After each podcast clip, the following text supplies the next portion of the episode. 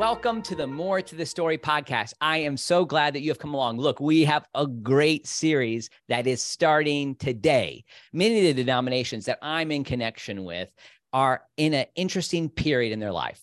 That is uh, the Salvation Army, the Church of the Nazarene, and the United Methodist Church and the Global Methodist Church. So, through this summer, starting today, we will have a series of interviews that will be with people from variety of perspectives in those denominations. So we'll have a progressive voice and a conservative voice. Now, we might not like those terms exactly, but I think they get us to the point of what we're trying to say. So today we start that conversation because there's a very important event happening in the life of the Salvation Army where there is an event that will happen. Uh, the High Council is called. I know those of you outside of the Salvation Army think that sounds absolutely crazy, but well, maybe it is it sounds a little crazy because it is a little crazy, but nevertheless, it's happening. And the international leader of the Salvation Army is elected. And so for the next two weeks, we will have a progressive voice and a conservative voice come on and answer the exact same 10 questions about the future of that denomination. Then we're going to have that with the Church of Nazarene a little later in the month of May. And then in June or July, we'll have the same thing with voices from the United Methodist Church about the future of those denominations and how we arrive at that future. So, my goal in these interviews is simply to let these folks speak themselves. Now, I will ask questions for clarity, and those are some of you will anticipate that Obviously, I come from a conservative evangelical perspective, and you might want me to bait them hard or to win some points, but that's not my goal today. So, just to give you that heads up, I'm so thankful for everybody who supports the More to the Story podcast and who have joined, who has joined my email list. Um, I encourage you to go on to andymillerthird.com. That's andymillerIII.com, and you can sign up for my email list where I'll send you a free gift, and that is Five Steps to Deeper Teaching and Preaching. It's an eight page PDF document and a 45 minute teaching session that helps people go deeper in their exegetical preparation for preaching and teaching with the aim of communicating clearer in a very clear way. So I would love for you to check that resource out. Secondly, this podcast is brought to you by Wesley Biblical Seminary, where we are developing trusted leaders to serve faithful churches. And we do that through a host of degree programs. We have bachelor's, master's, and doctoral degrees. And we also have a new program for a course of study for those who are in the Global Methodist Church. This is an exciting time. We have, at, at this point, when I'm recording this on May 9th, we have more than 110 students who've already signed up for that program. So we're excited about that. Also, Bill Roberts Roberts is a person who sponsors this podcast. He's a financial planner who helps people think about their retirement and plan for it, particularly people who are in ministry who aren't normally thinking about how the stock market is working and that kind of thing. You can find out more information about him at williamhroberts.com, and you can find a link to that in my show notes. And finally, I am we just want to let people know that there is a resource available called Contender. Again, on my website, you can find this. It is a six week study on the book of Jude. Um, more than six hours of content there, discussion guides. You can sign up for that, and you can find a link for that at my site under courses. All right. I'm now very excited to welcome into the podcast Major Christina Tyson, who serves as a Corps officer of the Wellington South Corps in New Zealand. In the past, she's also served as a, uh, the editor of the War Cry. She's been a communications director. She's also served on in, in Australia. And I am delighted, Christina, to welcome you to the podcast. Thanks for coming on. Thanks, Andy. Thanks. It's good to be here. A little scary, but good to be here. Um, no, it means so much to me. I have really wanted to have I well I have had some conversations. I had a conversation with Chick Yuill myself. I reached out to folks on the uh, included website and I also uh, reached out to the Progressive Salvationist website, and they were they were very kind. The Progressive Salvationist side to respond to me and and give me your name and th- that you were willing. And that's after a year ago. I tried then and I didn't get an answer. Now, um, I'll just just to say I'm very engaged in the Salvation Army. I'm a sixth generation Salvationist, but I am not attending a corps right now. I just want people to know that at the outset. And I, am going to be speak. So the conservative isn't going to be me. I'm just going to be the interviewer here, trying yep. to get some clarity. But thank you so much for being willing to come and represent that uh, this perspe- perspective. And I know progressive might not be the term that might be used in New Zealand, but you've been a part of the um, salvos for an inclusive church, uh, other things. I, I mean, I can see you have a pin, a rainbow flag oh, yep. pin on. So like it, it, do you understand where we're going? Is okay if I use the word progressive yeah. from time to time? Yeah, no, that's that's fine. It's probably not something I I don't think of myself as progressive. I think it's like anything, it's a little subjective and loaded and tends to entrench barriers and boundaries and stop dialogue. But it is a shortcut cut and to understanding where we might come from. Uh, and I suppose for me, it's it's more of a personal thing um, over many over many years, and that's probably how it is for a lot of people.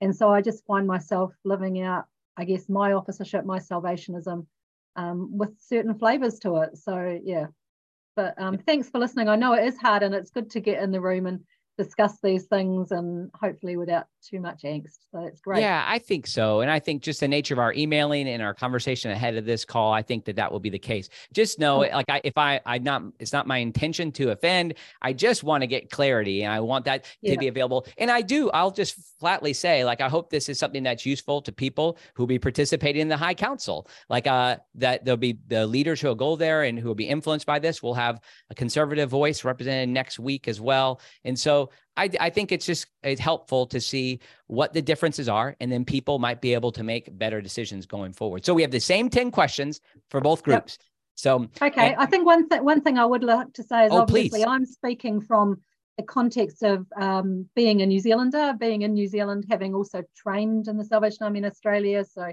had some time over there as well. But it will be reflective of also my worldview and where I sit, you know, globally. So I yeah. realize that obviously I'm even my progressive is a New Zealand progressive as opposed to African or Japanese or American. So I gotcha. Um, well. and, and, the same thing is true. Like I, we don't, we, there isn't necessarily like an incorporated bylaws of the included group.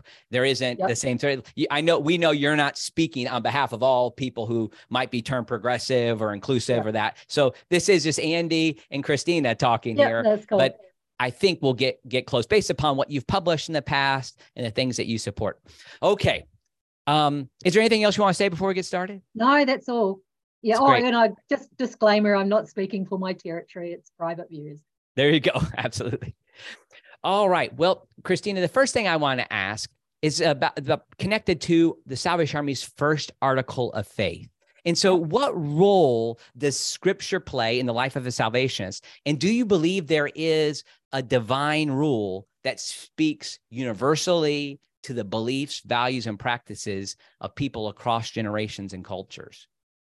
Yeah, well, absolutely. I mean, um, so I've got my falling apart Bible here that, um, right, which I've had to put another cover on because it's just written in and scribbled in, and I, um, I probably raised a little in the navigators um, sense of Bible study, where very early on, you know, they teach you to to just listen for for God as you read and to uh, write and scribble and allow God to speak to you through His Word. So obviously, um, you know, 2 Timothy 3:16, all Scripture is inspired by God and useful for teaching, rebuking, correcting, and training in righteousness. So the the Scriptures is really important. Uh, but along with that, I think is also that sense of sustenance that you gain from the Word of God, you know, sweeter than honey. And so, um, so that's there. And even in our church, which is a fairly, um, so our church, I should explain where we are. So um, I am in Newtown, Wellington, which is a city in New Zealand's capital city, yeah. or, you know, cosmopolitan sort of suburb. Um, and the centre that we're based in has a corps, but on the same um, footprint there's a alcohol and drug rehab centre. There's an early childhood centre. There's uh, welfare for food. There's a drop-in um, centre that you know probably has 100 people a day through it. And so the church is one aspect of this sort of integrated mission centre. Um, so over the last couple of years, we've uh, encouraged new Christians um, to get involved in uh, the Navigators 2-7 series. Uh, which we're calling a disciples boot camp. And along that, with that, we are seeing what it means for people to really come under the word of God and to be exposed to that. And so, um, yeah, so there's no doubt that the Bible does speak to all people as um, as as a divine rule. However, I suppose the challenges that the Bible doesn't speak about all the challenges we face in life. You know, so you're not going to look up and see um, you know, what does the Bible say about climate change per se. You know, you're not going to look up and see what does it say about birth control, you know, all of those sorts of things. So it's it's very difficult in our exegesis of the scriptures to know uh, how to really get to um, the bits that are going to help us to live. So, for example, you know, even when you talk about whiter than snow, um, in New Zealand we have snow, so that makes sense. Um, but if you talked about, you know, the snow white sheep, in New Zealand they are white, but in Australia they're sort of a dirty brown colour. So, um, sure. you know, we talk about the bread of life, and in China it's the rice of life, you know, all of those sorts of things. And so we all know, and I guess as a progressive, because um, I'll wear that label today, um, as a progressive, we know that the modern understandings of some texts are not the same um, as the original ones. So for me, as a female who, um, in a very patriarchal reading of the scriptures, could find herself uh, pushed to the margins and you know told to keep my head covered, not under just a bonnet, but you know under under something, um, and to be quiet in church. Um, those sorts of things. If I was to take the Bible, I guess literally, then my life would look very very different today than it does. Um, so I suppose that's one of the things. Is that what you're sort of meaning? That how do you yeah. how do you really contextualize but also how do you bring it up to date where we are now about things that aren't covered in the scripture in the same way? Yeah that's helpful. And and so there is is there any are there things that do cross culture cross generation um, that do have the same applicable meaning? And, and obviously like one of the most contentious issues related to human sexuality. So like is that just something in in your view that's outdated and needs to be updated? I don't think it's so much outdated because I don't know that anything in scripture, because it is a historical book as much as it is um, a divine and supernatural book. So I don't think I'd ever want to say it's outdated. It's just that some some things um, may be on a trajectory where the way that we interpret the scripture, the themes that we see in it help us to understand how to make a decision and how to live our lives faithfully under God today. Um, but other things are very different, you know. So in the in the ancient world, you know, purity was about being kept separate, you know, keeping things separate from each other, whether it was, you know, um, items or people. Uh, even things like, you know, when it was a, a woman's time of the month that she should keep herself separate, you know, all of those sorts of things. Well, we understand that that made sense in um, perhaps a tribal system um, and the world as it was with its particularly patriarchal order, but we wouldn't try to apply that today. Um, we can see even in recent terms how scriptures have been used to justify some things that now we would find abhorrent, you know, so slavery and apartheid and and some of those sorts of things. Um, the death penalty, I suppose, once you could have gone to scripture and said this is appropriate. Now you would go, it's a little bit more nuanced than that.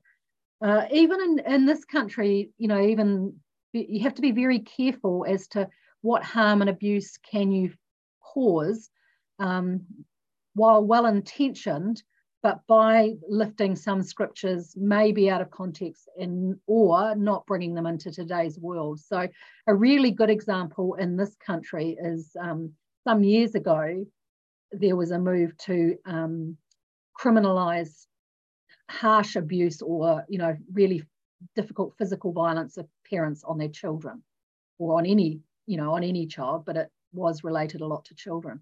And in, um, at that time uh, it meant that some of the um, there was a samoan reverend who took it upon himself to help people to understand that the pass you know the passage about spare the rod and spoil the child was not a license to pick up a belt and you know bash your child.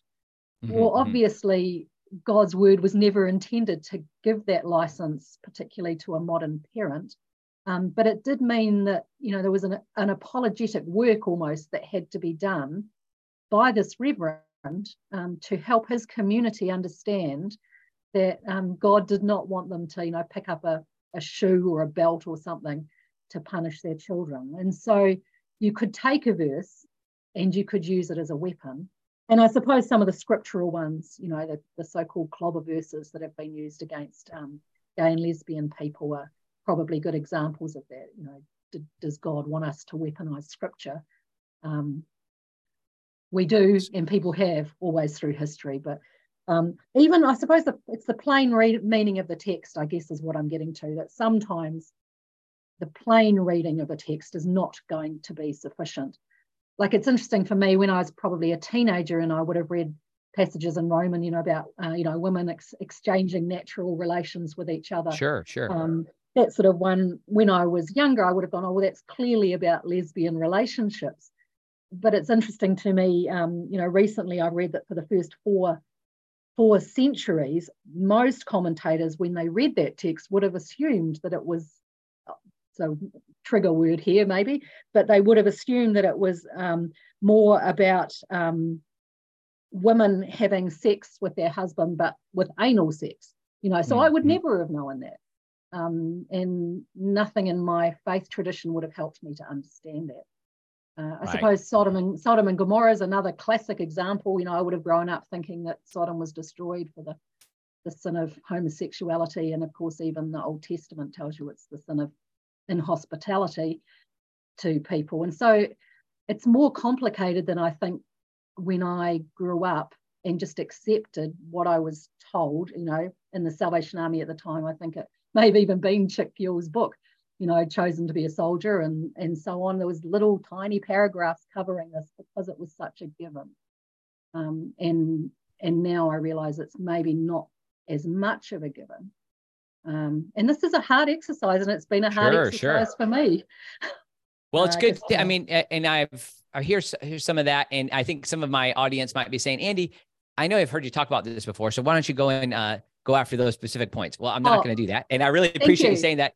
And I, um, I'll say I do have some podcasts that I've I've talked about some of those areas, particularly like the the ones that you've mentioned, and I have um Robert Gagnon coming on my podcast later summer. So hold on, folks, if you're interested in response to that. But thanks, Christina, for sharing that. Let me yeah. give one quick follow up.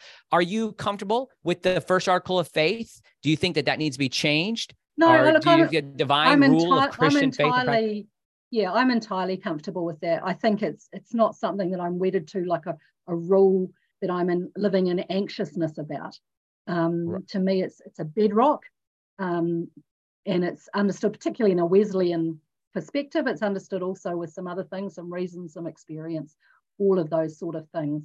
Um, I think if it's if the first doctrine of the Salvation Army is not used to constrain and and beat up people, and so probably that's how I look at it is through the maxim of first do no harm. And that's how I probably approach scripture. You know, love God, love others is probably more of a guiding rule that I, I overlay. Um, gotcha. So that comes and, first. So yeah, in general. I'll just say quickly, like the the way I think about the divine rule is through uh, the Protestant tradition, thinking of, of it as a, a canon of belief. It's the norm yep. that norms all other norms, and so it's also an interpretive principle too that guides our readings, so that the things that the church has taught and the things that have been consist- consistently affirmed in Scripture are things that are uh, reliable and that we must like adhere to in this time. So that's great. Thank you for giving yeah, me that clear answer. So number two, oh. all right, and, and, I this is one that I changed out. I'm curious, like what you think, particularly as we're headed to this important time with the High Council and the nature of governance in the Salvation Army. And maybe I'll just like if we can make this a little shorter, just so we can get to other questions. Yeah, sure. What What do you think? Is there anything that needs to change about the governance structure of the Salvation Army? Um, I suppose in recent years, so probably since um, General Andre Cox, when we brought in the accountability movement, um, so governance has really been something that the Salvation Army's had to be really looking at improving as other organisations. So for me, I guess governance, I'm very comfortable with where the Army is going, but I don't imagine it's an easy journey right. Um, for, for everybody. And it's not even been easy for us here either. We're a hierarchical, autocratic structured, you know, semi-military structured organization. So what does governance mean uh, today where we, we also have other values where people, particularly younger people, um, really want to be in a collaborative leadership style. And so governance, I think, made sense when you imagined that there was, I suppose, that heroic leader who rode in, who told everyone else what to do, and there was lots of saluting you know and um, you just can't do that these days. Your reputation is is so fraught that if someone comes in and abuses that um, then you know you'll be picking up the pieces and your mission will be undermined. So really for me governance i suppose simply is about guarding our mission. And so that's something any organization but also any church needs to be. It's also about making sure that the main thing stays the main thing and i think that's a challenge for the salvation army as a large social service enterprise as well with different rules like so, for example, in New Zealand, and I think also in Denmark, which is quite similar, you can often do, you can speak truth to power, and it's accepted to do that, and it won't put your funding at risk, and it won't put your churches at risk. Um, obviously, in France, you have to have a very separate, you know, church and faith, church and state, um, enshrined in law. Uh, in the in the states, you know, I understand you have to be really careful in that as well, and so um, just again, the governance of different countries, there's all those, you know, things that are quite difficult. So I think Christianity these days we would know, and COVID has added to this, you know, the Christendom is gone and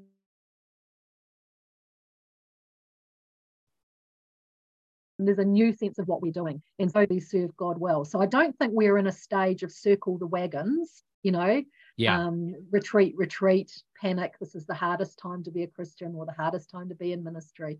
It's not like that. But we we do need to change and move on in mission. And I and even though governance might sound a bit boring and controlling, um, it, it can be really powerful. So I, I'm quite happy about the changes. Yeah, great. So like the the accountability movement and all that type of thing. Yeah. Okay, good. Um, third question, and this comes right from our articles of faith, the Salvation Army's articles of faith. What do you see as the necessary conditions of salvation? Cool. Um, so again, where we're ministering now, there's a lot of people who have um, who are coming to faith, which is really awesome. But they're coming not in the way um, that I guess people used to, where you'd go, someone up the front will do a, a good emotive presentation of the of the gospel, you know, the Billy Graham sort of thing, and we'll sing in the key of E.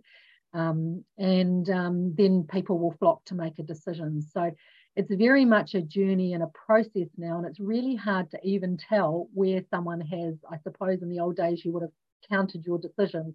It's hard to know when people put their faith in Jesus.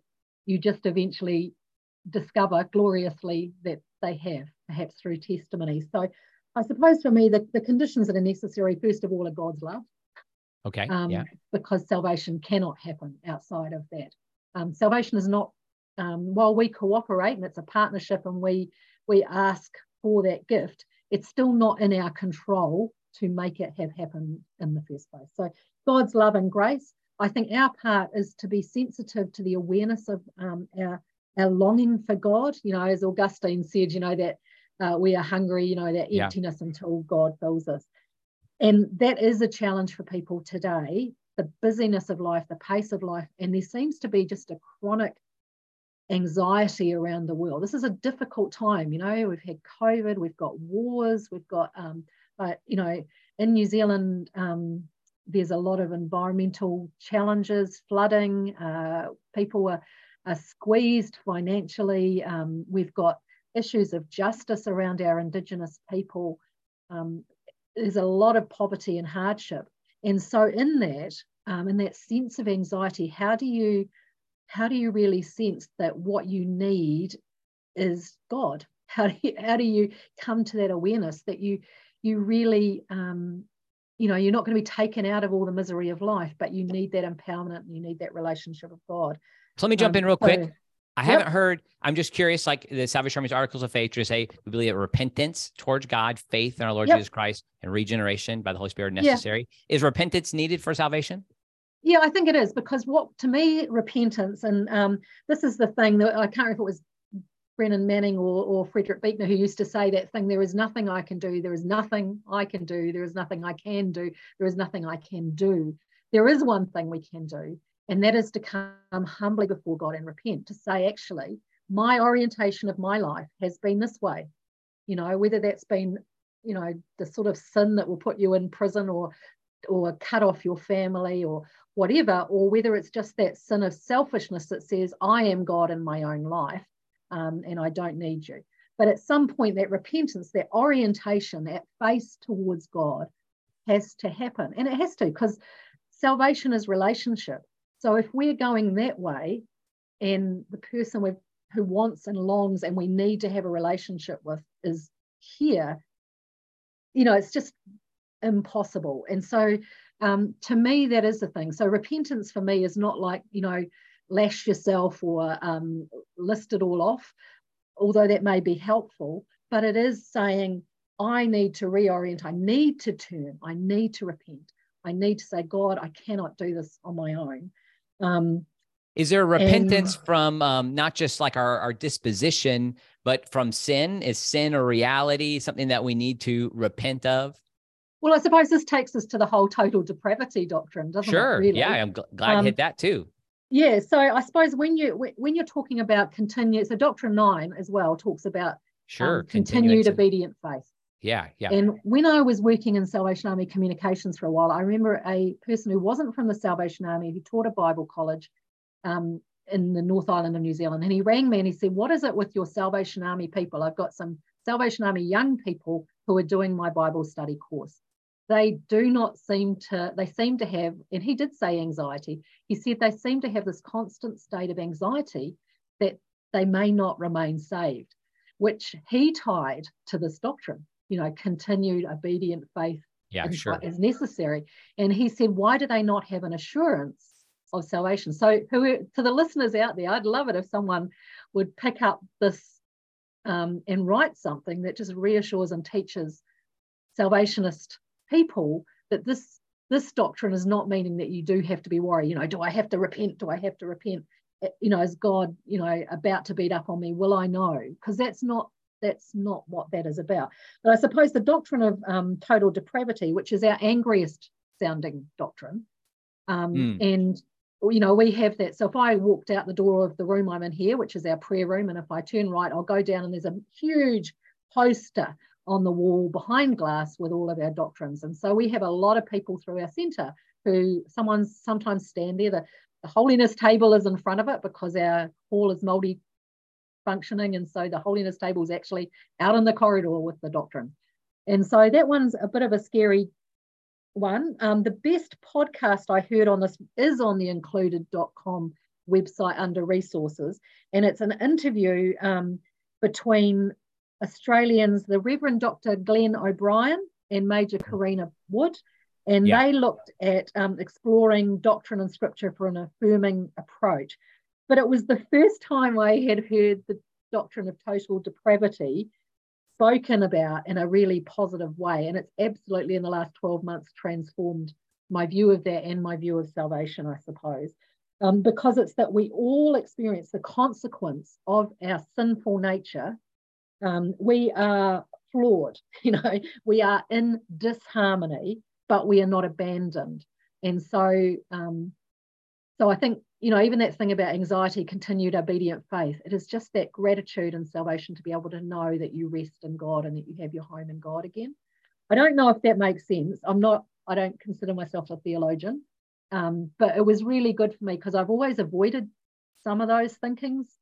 Hmm. And mm, yeah, um, people good. are often quick to say they don't like that one like the, yeah, the, the doctrine of faith and, uh, we believe our, our, first parents were created in a state of innocency yeah. but by their disobedience they lost their purity and happiness and that yeah. consequence of their fall all men have become sinners totally i'm just totally saying this depraved. for my audience totally totally depraved and as such are justly exposed to the wrath of god um, some people are, are uneasy with the concept of there being a God's wrath and God's love being two yep. sides of the same coin. And so, yeah, you're right. It is tied together with. Yeah, the... you, can, you cannot. I mean, you cannot have holiness. Um, you cannot have an easy God who just looks the other way. We would not accept that. And so, that's what when you're talking about our doctrines, I just think as the foundation of what we believe, as the story, you know, as that book Salvation Story in the Salvation Army, the yeah. the Handbook of Doctrine 2.0 um, for our current one and it was trying to get, a, get across that sense of this wonderful redemptive story. And that's what I think we see is that we are pretty, in New Zealand, we have this word called munted, which pretty means just broken, stuffed, you know. Okay, okay. We we are not sufficient in our own. And and that's why God says it's okay because you don't have to go it alone. Um, but you don't want to yeah. stay in that and you don't want to stay in that horrible state of going oh my i'm just i'm woe is me i'm a sinner you know Um, Psalm 51 when I was a kid was my favorite prayer, you know, um, created me a clean heart. And years ago, I went to a youth conference and there was a um, Australian teacher there, and she had this T-shirt that uh, was about was really dirty, and she said, when you're wearing something that's dirty, you don't care how much dirt gets on it. But when you wear something clean, you know, when you're aware that you're pure before God, that you're forgiven, then you take care with how you live your life, um, which I guess is where holiness comes into. It's a yeah. rich tapestry. So I'm interested then that while we're thinking about the articles of faith, and then our final one is often so if people object to the fifth article of faith, then they sometimes object to many words in the final article of faith, the 11th. Um, so I'm just curious, just in saying in clear terms that so all my audience, not just those in the Salvation Army, will understand it from your seat. Is there a heaven and a hell? And how does that inform, if there is or isn't, is does that inform the mission of the Salvation Army? So I, I don't know. Honestly, I don't I don't. You know. don't know. Yeah, got. Yeah, I, I appreciate you saying that. It's really unclear. So, is there a hell? Um, well, there's literally there, there's certainly hell on earth, you know. Um, and so I guess because I don't know, I'm more occupied um, and doing what I can. You know, we had Williams Booth's Vision on Rescue the Perishing in church the other Sunday, just helping people to understand where we come from. And um, was that Fanny Crosby? The rescue perishing or? No, oh no not the song. We had there's an amazing video you know of, oh of gotcha, yeah. vision of people in the sea you know. Yeah um, sure. great seeing jesus in the water saying come down and help me and and everyone else so busy enjoying themselves you know yeah, in church yeah. singing their songs and praying their prayers um, while jesus is saying come down into this hell on earth really and help me. And i think that's what it is. Heaven sometimes i get a taste of that now but um all I know is it's a mystery and I won't know. Um, years ago, I heard a, a tape in the olden days when there yeah. were tapes, and there was a tape library. And I remember uh, hearing the story of someone who went into, I think it was a morgue.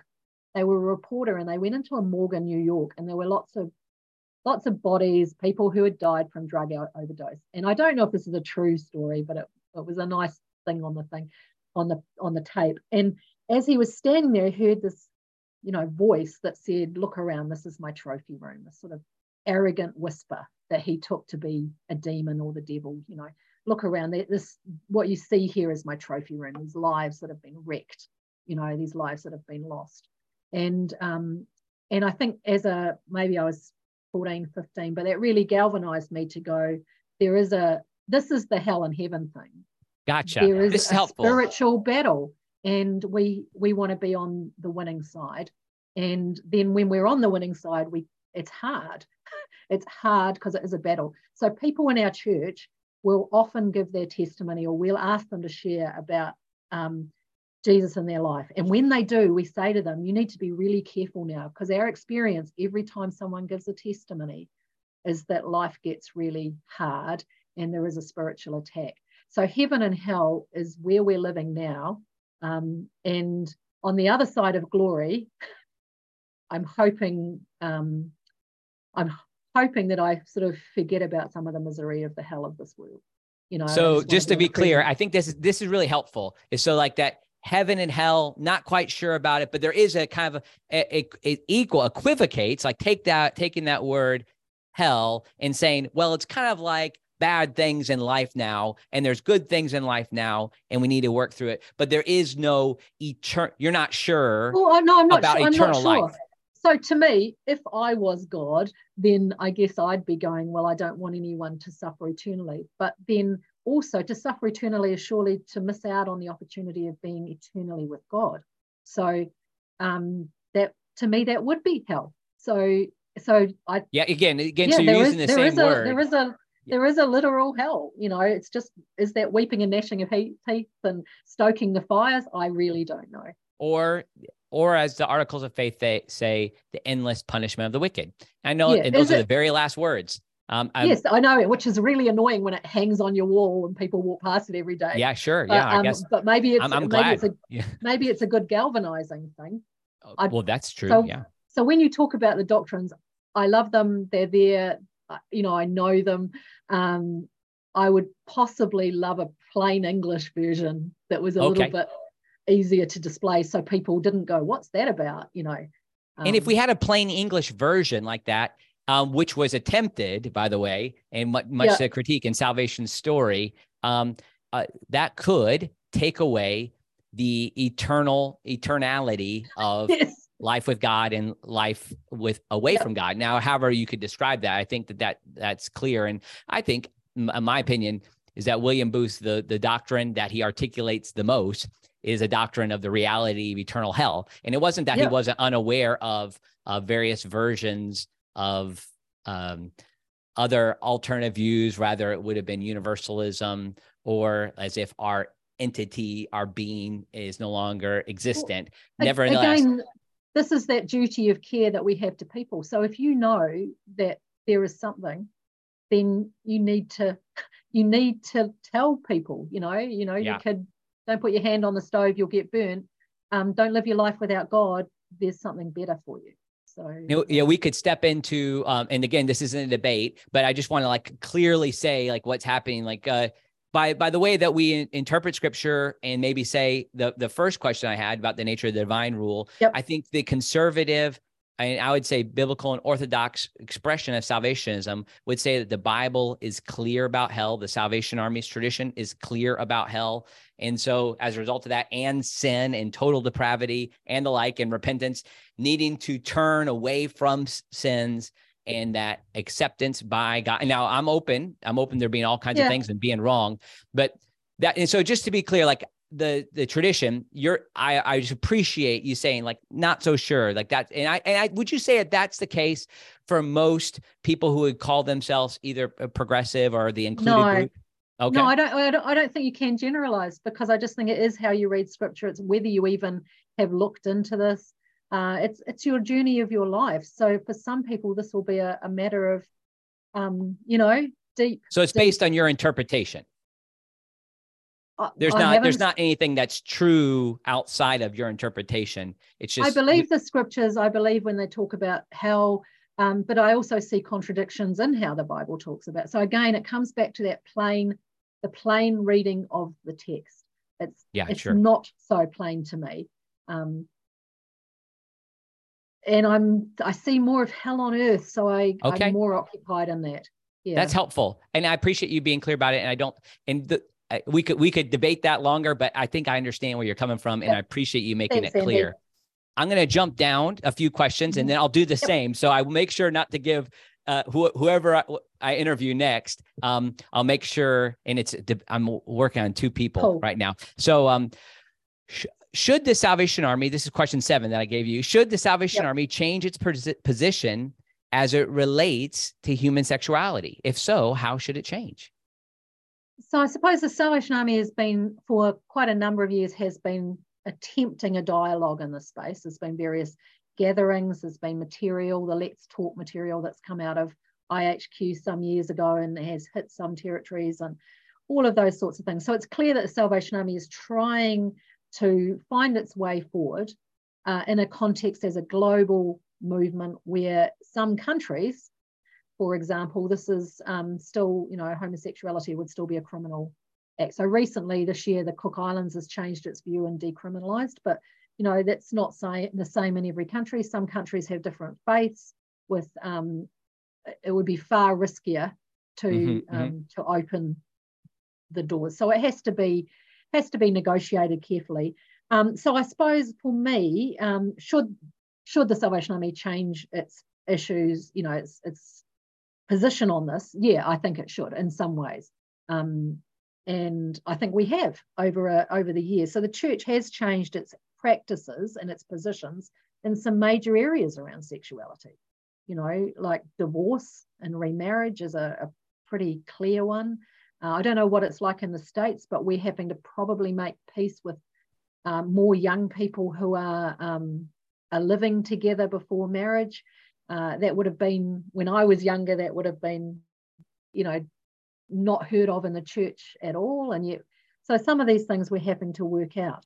Um, you know, it's not easy, but we do sometimes need to look at shifting our understanding in relation to what happens in the world. So in New Zealand, there's a, a Maori proverb, you know, what is the most important thing? He tangata, he tangata, he tangata. It is people, it is people, it is people And so that's where I start and where I stand on this issue is that it it is about people. And so for me, um, and and I can say this quite simplistically because I'm not, you know, I'm not at the High Council and I'm not um, on our governance board or any of those things. Um, but I would like to, the Salvation Army to be a fully inclusive and affirming church where everyone is valued. Um, so by that, do you mean do you want uh, when you say fully inclusive? That yep. would include what? So I would think like I I would say you you could probably can anticipate what I would say that um I would say that marriage should retain stay between one man and one woman across the world, not change in any territories and any sexual activity outside of marriage between one man and woman, including cohabitation and the like, should not be permitted amongst those who um, who are actively engaged in the life and ministry of the Salvation Army as soldiers or officers. But at the same time, like I I I wonder like I'm not, I want to, I'm inclusive. Like I want to include people. I, I want any, anybody can come into our doors. Anybody is welcome to attend, but yet there are guardrails in the life of the church. So what do you mean by you want the Salvation Army to be inclusive? What, what would that include? Okay. So for me, that would mean that soldiership, um, so let's, let's start with marriage. So for me in our country, same sex marriage is legal. Salvation Army officer can't bless um, a same sex marriage, but it is legal. And um, so I would say that we should be able to um, recognise same sex marriage. I would uh, welcome um, gay soldiers, uh, that they wouldn't have to become celibate, that they could be in a faithful uh, relationship. Um, and I would say the same for officers because officers really are soldiers. So it's, sure, it's sure, not about sure. officership. It's um, that might not be a distinction that's clear to all of your listeners, but a Salvation Army officer, which I suppose is like an ordained minister, never stops being a soldier. So right, right. soldiership that's the issue. And so, um, so I would let you know, for me, if I was the general, this is uh, what would be heaven. But it is difficult to to get that across the line. Would you have any trouble with there being people who are outside, like if they're not faithful and not in a monogamous relationship? Are you open it to, to being well, more than that? How do you how do you do that? How do we see we're not moral police currently. So if you're if I've got heterosexual people in my congregation, I'm not going to do a show of hands on a Sunday morning as to people's relationship status or how things are going or what's happening in the bedroom or or any of that. I just I don't as a minister, I don't currently have to go there anyway. Oh, really? Okay. You know? Wow. And so why would I why would I do that with another group of people? Um, I think some of it is the prejudices, and even I recognise here, like even when I'm saying uh, that we should be allowed to have um, people who are in relationship and committed relationship, all of us know that you have to you well you may have to kiss a lot of frogs to get to your prince. So um, dating is messy and so, if we're saying, look, it would be okay for a committed um, married couple to be on our leadership team, for example, um, and to be in a same sex relationship, I have to therefore be just as comfortable with, um, with same sex kids holding hands and breaking up in the car park or kissing, you know, all of those things. So I can't just go, give me the end game, give me the couple, because I know many, give me the couple you know, in their 50s and 60s who've been together in a committed same sex relationship. I have to be ready to go to the beginning as well. And so I, I you know, so that's how I recognize it. Um, I, I suppose for me, it's about Jesus saying, and I've talked about this before, Jesus saying he is the gate for the sheep. And I feel that us in the church are sometimes just establishing ourselves as the gatekeepers my experience is that God works in people's lives and exposes us to the things that we need to change. And so I have seen people of, you know, all persuasions, um, all types who God has worked in their life. I haven't had to come in as the officer and go, hey, you need to stop this. So we would have more challenges in our context, our congregation, with people um, continuing to want to do hard drugs sure, or continuing sure. to want to get drunk or maybe just having a bad week because of some mental health stuff. Maybe they're off their meds and so they're abusive or whatever. You know, we've had to have people trespassed from our church because they want to come with a knife. Um, you know, so so for those sort of things, I find the gay Christians I know, um, you know, are very much easier to handle than that. So I know that doesn't probably make entirely sense. The one thing I would say is that at the moment, a lot of our conversations with people are around sexual behavior. I want us to get past that. And the moment, this is such a barrier. How do you talk about discipleship and holiness? How do you talk about um, living a godly life if you're only ever stuck here with this conversation? So, because we have sort of become so entrenched in this conversation, um, it's really difficult to move the conversation on to the deeper issues. And that's where I think, you know, the church uh, has probably stuck here. And that's why people are now going, well, in that case, I'm not even welcome. You know, I've got I've got a transgender son, so I'm not going to come to church because you're going to make him feel like, you know, like he's nothing. You know, so that again, do no harm, love God, love others. It may sound simplistic, but I've I've been an officer for over 30 years, and probably the first 10 years were when I thought, oh, I've got to fix this, I've got to control this, there's got to be rules and there's got to be behaviors. Yeah. And over time, I've just gone, actually, that's God's job and not mine. And my job is to throw open the door to the whosoever.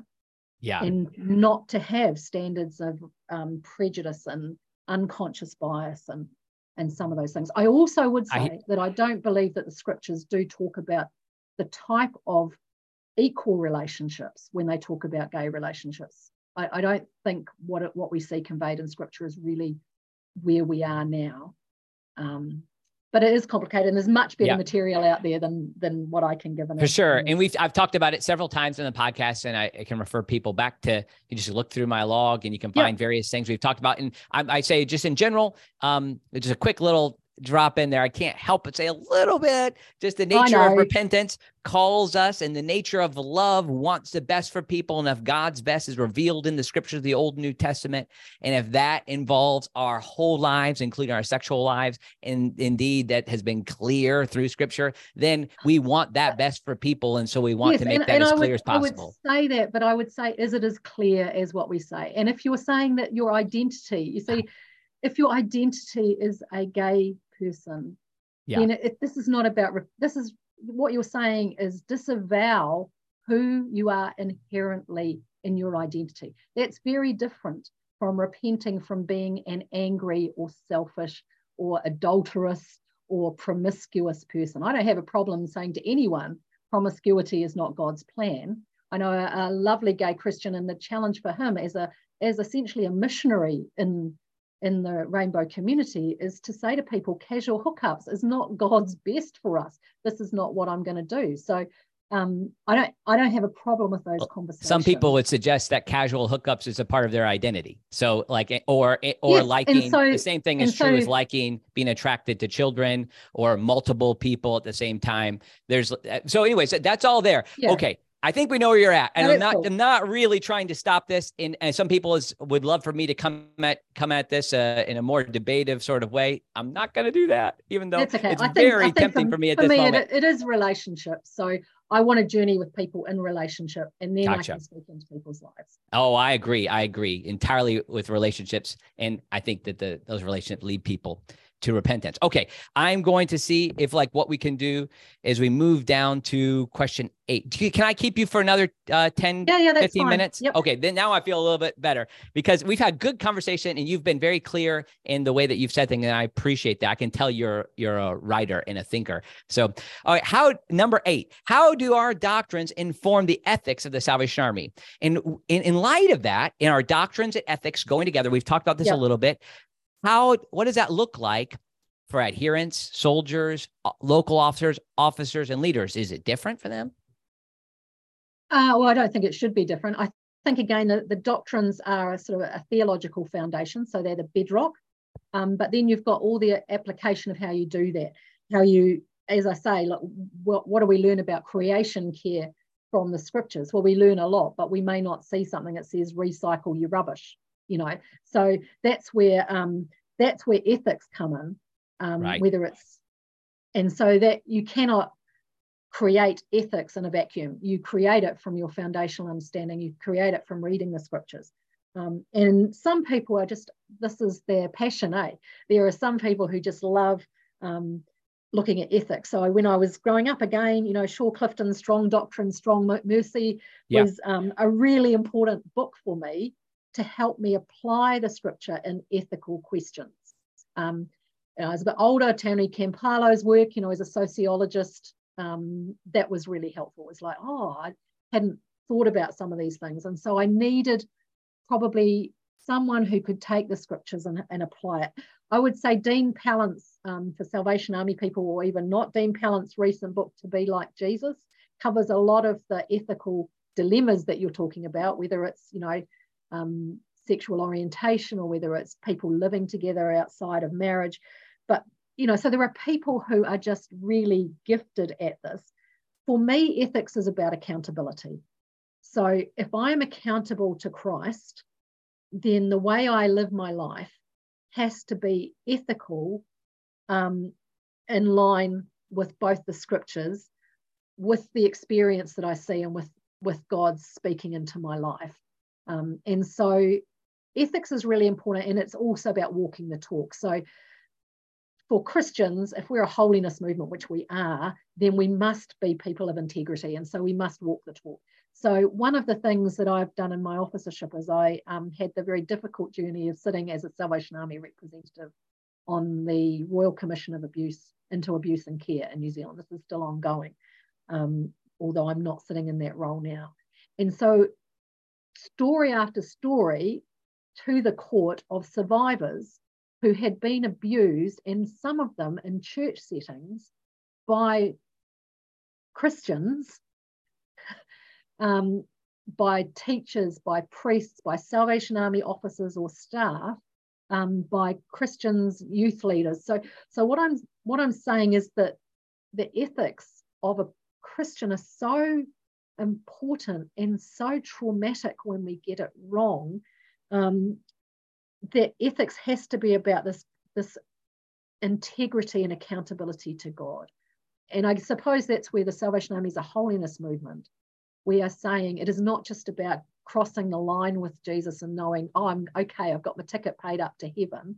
If it doesn't actually come out in your life, you know. Yeah, sure. Um, so it, that then takes us, I suppose, to the whole faith and works thing, you know, um, and how are we saved? And, you know, we're not saved by the good that we do or the right choices we make, but it should overflow in our lives. So, um, Yeah, yeah, so I- accountability and relationship with God, with others, um, is really central. But I, you know, I'm probably not an ethical thinker.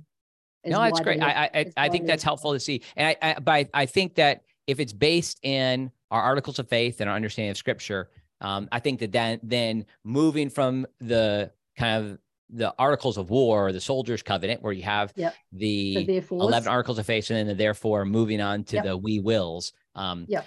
uh and i think there's a lot to that that could be um and it does it does take you it does take you back to the hill you know because some of the ethics if we make poor ethical decisions we will again find ourselves trapped in in trauma and misery Yeah. um, so the salvation army is not trying to get people to live a blameless life um, because you'll feel good.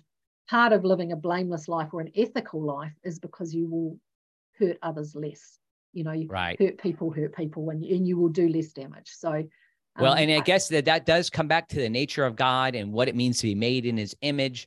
And rather or not he would have a wrath rather or not he there is such a place as hell rather or not he has revealed himself through his Yeah. word and if continually acting in uh, knowing willful sin is something that would lead you there um that's you that's learn a something lot that, of you learn um you learn a lot about ethics by reading the scriptures mainly because there's a lot of people doing very unethical things in the scriptures. So uh it's a it's certainly. a great yeah. it's a great book for going oh that was a bit dumb Okay, I want to make sure to get to uh, this. I'm Yep. going to jump down just so you to qu- question 10. What this and th- I think this is gets to the heart of the issues that are probably related to the challenges that salvationists experience. And you and I both, before we got on, talked about the things that we see online and not really liking that, and not really having yeah. time for those social media discussions. But I think from the conservative seat within the Salvation Army, and I can just speak on behalf of some of the friends that I and family I have that would be there, and um, that it's disappointing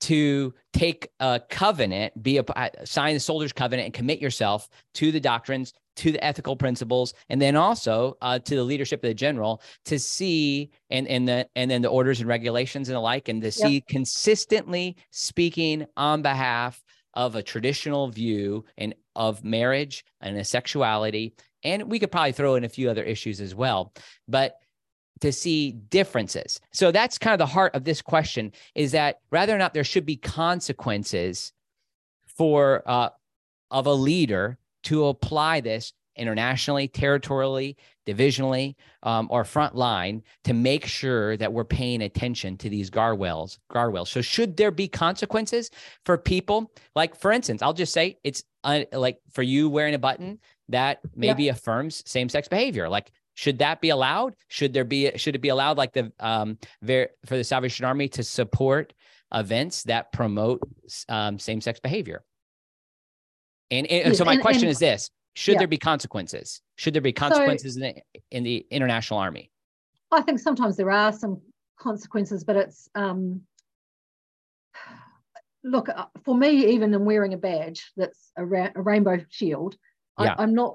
I'm not wearing it to convert people to um, a particular orientation. I'm wearing it so that people know I'm a safe person to have a conversation with if they are gay. Um, and that they know they're not going to be further rejected, traumatized, traumatized or marginalized if they speak to me.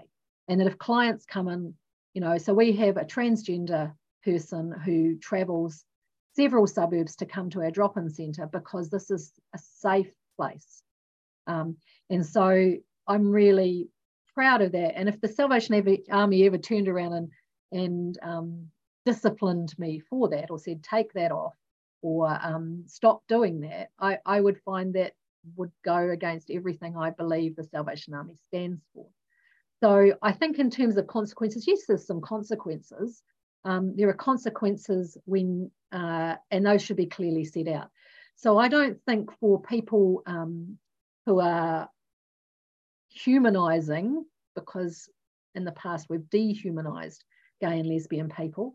If we are humanizing, that is not something that you should be um, penalized for or disciplined for. I think there's wise and unwise ways. There are ways where we attack. So if I had someone who um, came to me and said, you need to stop wearing that badge, and they were very brutal or they were really direct. And then I retaliated in a very unkind, unchristian way. If I started swearing at them, if I banned them from my church, if I um, if I took them off the corps council because they believed differently than me, I should be disciplined for that. Hmm. You know, because at that point, I am taking my belief and imposing it on someone else in an unchristian and also in a way that's contrary to good um, governance in terms of the Salvation Army.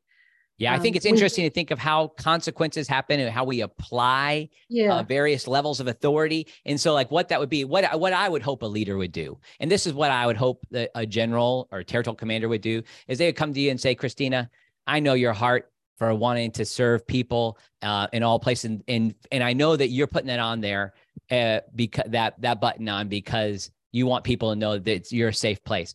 But here's the thing, Christina. Some people might think that the Salvation Army affirms same sex behavior because of that. And we don't as an organization. So, because of that, because that might be misconstrued, um, I'd rather you just wear a pin that says, I love everybody. And so, in that, which I just wouldn't. And so, in that yeah. case, I, I think the army is on a journey. And I think the army is having these discussions. And I think we are more honoring. I think what we need to do is make sure we're not just talking about people, but we invite oh, sure. people to be part of this. You know, I have, uh, we have gay people in our church. We have um, people on our leadership team. I have um, gay Salvation Army soldier friends. I have gay Salvation Army officer friends. Um, and so in their territories and um, and in those contexts around the world, there are places where it is safe. Doesn't mean you're always equal, but you know some are more equal than others. But these are people well, whose lives are dedicated to Christ, dedicated to the Salvation Army mission, and who are making us stronger.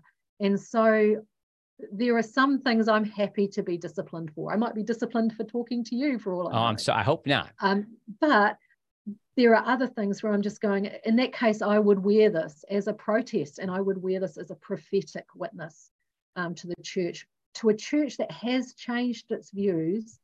Okay, let me let me stop you there. You've said that many time. times. The Salvation Army. I, am sorry to interrupt. I just want to make sure I can get a few things in there. The the you said the Salvation Army has changed its views. Let me just articulate that the Salvation Army, as an entity, as a legal entity, has not changed its views. There might be people within the system that have changed it. And this is the crux of the issue. I think that you we could all use clarity on this. And I think that that's what yeah. I'm hoping for from the next general. And, and the, I think would, it's been there for the current. Yeah, I would, like, let's just go ahead and say it. You. Like so that I would agree with you. Um, you would Andy, suggest think... maybe that uh, I'll, I'll, I'll give you, I'll make this quick. And then I would yeah. suggest that the Salvation Army has been clear here and that you probably and many others have changed their view away from what the Salvation Armies is. And it's hard to say this, but I would say that, well, you're the one who's moved. You're the one who's changed.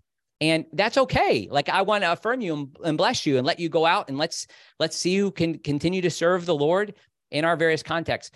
But, but my, my challenge is, is like those who are in the Salvation Army, at the Orthodox position, um, they they haven't changed, so, and it's hard for so them. So just just to clarify, I'm saying that the church over centuries has changed its views on things. The Salvation Army. So.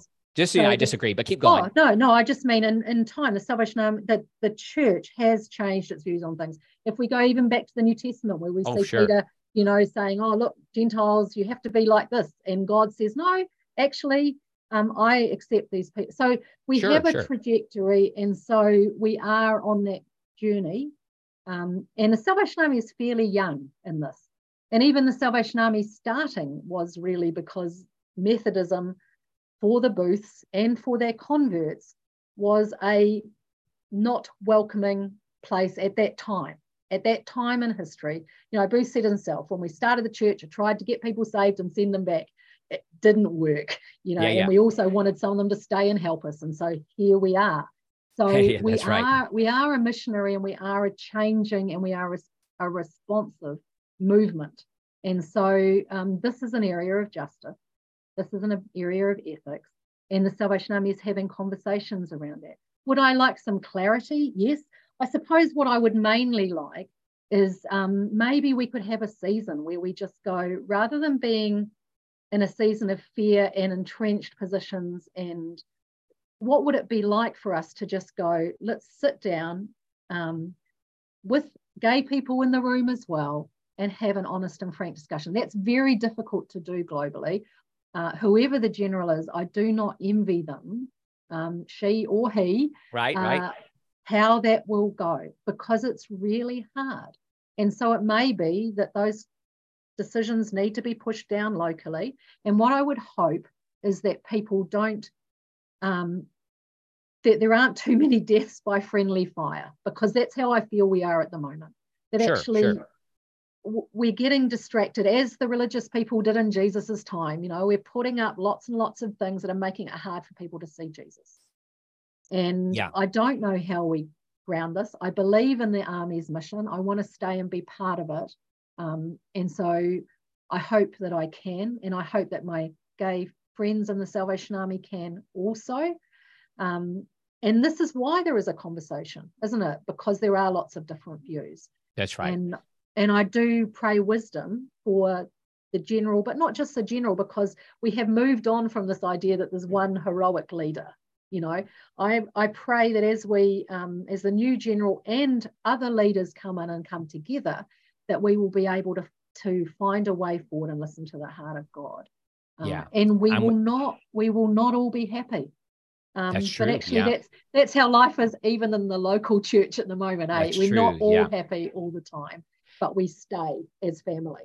Would uh, let me just add, if you could give me a really short answer to this, would you would you be comfortable if like in the in a an army in five years, if you were allowed to do what you wanted to do regarding marriage and sexuality, but I was allowed to say, we're not going to recognize marriage and I'm not going to perform a gay marriage?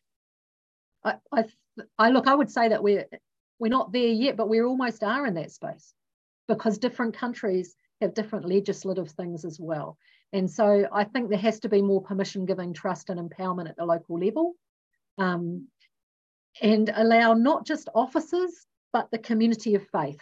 So this would not be about me and my husband going, oh, this is what we would like it to be in our church. This should be the discussion for the church who gets to have the voice and say, in our community, this is how we want to witness and this is how we want to want to look. And, and if the Salvation Army was gracious enough to say, let's just see where that goes. Um, but then I don't have the right to come to you and your congregation and make you feel unchristian because you're not.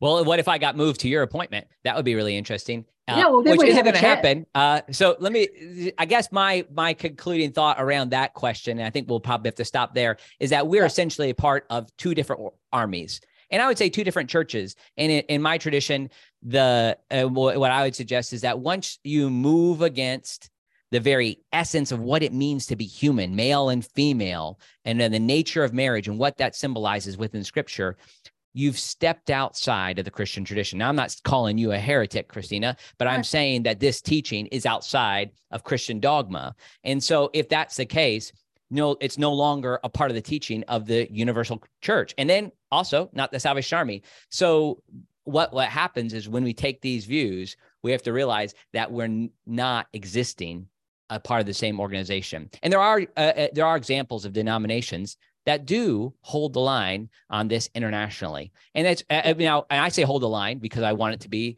the conservative approach. And you and you would like that line loosened to have local control and to be able to make decisions and to have more flexibility. Um, and and I think that that would be probably. But again, this is this is what and, and I would say that if I had been an officer when the time came, if the if the move came that you would want, I just want you to know this is what this I would have left. I would have left because of that. And maybe yeah. part of my leaving officership um, was it was because God called me to another place. Well, I um, think that's the thing, Andy, because the Salvation Army was started by a couple that left. Yeah, absolutely. You know, yeah. The Salvation Army only exists because two people left. Yeah. Um, you know, and so that's how God shakes things up sometimes and makes a new thing. And um, I, I suppose for me, I hope that people don't have to leave and that we can be family together. And the dichotomies for me are not male and female, they're God saying, let us make, you know, we're, we're in God's image, male and female, and um, all of the all of the different expressions in there. Um, so, so, to me, I think it's interesting. It's either accountability to this perspective, like the different theologies that we represent, it's accountability or really separation. And we're separated right now. Like we, you and I, if I was active in the Salvation Army, it would be a part of different Salvation Armies. So, um, uh, functionally and theologically. So I think it's time for there to be accountability or separation. Now, some people say I'm too dramatic oh, with that. I, yeah, I hope not, because I do believe that, like the New Testament is a unity and diversity, and that's hard, and that's our witness to the world is how we can stay together and still God's do God's work even when there are difficulties and challenges and different attitudes, provided people are safe, you know, and and some of my friends are not safe, and some of their family are not safe, and um, and that's what I aspire to as a church for the whosoever, where mm, people mm. can come to know God um, and journey with God, and that may sound terribly simplistic, and it may sound like I'm denying the doctrines, but I actually live very peacefully in that space. Um, well, that is certainly God clear, bless Christina. The general, God bless the general coming in, and yeah. I pray for strong collaborative leadership it certainly seems like you do live peacefully in that space. And I just want to affirm that. And I'm so thankful. I really am. I know I, I try not to get too heated here. And I did it. I just, I was more or less just pushing for clarity. And I think yeah, I got that. Okay. So I'm thankful. I really am. I hope people hear this. If they, if they're uneasy with this, I think you and I would have had a great time, maybe even giving each other a hug and uh, ha- over a coffee over this. And, and I, I yep. look forward to a day. Maybe we'll be on the same continent when we can do that. Yeah. Bless you. And Thanks not, so much. Yeah. Thank you for your time, Christina. God bless you. Hi, friends. I just wanted to follow up here on that conversation I had with Major Christina Tyson. just so you know, and I said this at the beginning, and I tried to articulate it throughout the conversation. My goal was not to debate her, even though there were several points where I was about like bursting out of my seat because I wanted to say something. But my goal was for there to be clarity on her position. And I tried to drill down some, you know, certainly even just thinking back in the conversation, I could have maybe gone a little further in certain places, but I wanted to give a clear opportunity for someone from her perspective to be able to share and to answer questions. Now, I'd love just to highlight just a couple of things, just so you know. It might have looked like I was in agreement. I was maybe smiling at times. I wanted to be accommodating in my conversation. I think this is how a conversation would have gone. I think if I if she and I were sitting in a coffee shop, I would have pulled back. I would have pushed back more, and I would have probably stopped, and we would have gone deeper, maybe on the very first question. So I just want to highlight a few things just to kind of give a, a little bit of light for those of you who are in the same kind of basic tradition that I'm a part of um, that might be helpful. Number one, when we think about Scripture and the role of Scripture as a divine rule of Christian faith and pra- practice, there's the, the assumption with that that I carry that Scripture has a meaning, and I think everything I said, every everything within this conversation, this might be the kind of baseline for everything that we do. Is that entities, intellectually, text, organizationally, have an essence. So the Salvation Army is something and scripture has a meaning. These meaning, the meaning of scripture and the um, the meaning, the existence, the ontological reality of the Salvation Army is not determined by our perception. Instead, it has a reality. Like it's not something that we can invent ourselves. And when we do that, we end up accommodating to our own feelings or we accommodate to our own culture, and then it ends up syncretizing with all kinds of other beliefs. Instead, there is indeed a baseline. There's a baseline for understanding reality. And so, a text without a context is just a pretext for whatever you want it to say. And then every text means what it meant. Now, that, that of course, means that we have to work hard as exegetes, people who interpret scripture, to go and use the historical and grammatical and linguistic tools that we can find to get that meaning. But certainly, I wouldn't suggest that we don't bring our own perspective to that. That's why the, the, the concept of the divine rule doesn't mean that we come to scripture just by itself and the meaning just is there. No, instead, we also suggest that, that we enter into conversation with the history of interpretation and how passages have been interpreted, interpreted through history. We use other faculties to help us to arrive at that meaning, but we enter into the interpretive process from with our own perspectives and do all that we can to get to the original meaning. So like one some of the questions that I could have asked would have been, well, was Jesus wrong? Is scripture untruthful? Um, this, does does God lie to us? Um, and I imagine that that would that would lean back. I'm not sure if Chris, Christina would have done this. Lean back on well, those that's the human side of Scripture. Instead, we we suggest that it is a divine book that God has guided into existence, certainly using human authors along the way. It's written to an audience, but not just only for the audience. It's written to them, but it's also for us. And one of the things we can do is we, the, kind of like the Wesley talks about this too, like that we understand the obscure passages of Scripture by the clearer passages of Scripture. And I know a lot of this surrounds like understanding, like talk talk about human sexuality. But there is a monologue as it relates to the nature of same-sex behavior in Scripture, and and she often used the word trajectory, and I think that that's a helpful word to keep in mind. Is that the, the trajectory for same-sex behavior in Scripture is on the exact same path all the way through. It does not change. So I, that might be a helpful piece for us to keep in mind. Want to just highlight. So there was definitely a sense that portions of scripture are not inspired. She didn't use that language. I want to say that. That there is nothing necessarily to repent of, and, and in fact, of our sin, except for that we just need to come to God. I, I appreciated that that she did value a role for repentance, but there definitely was a diminished view of sin.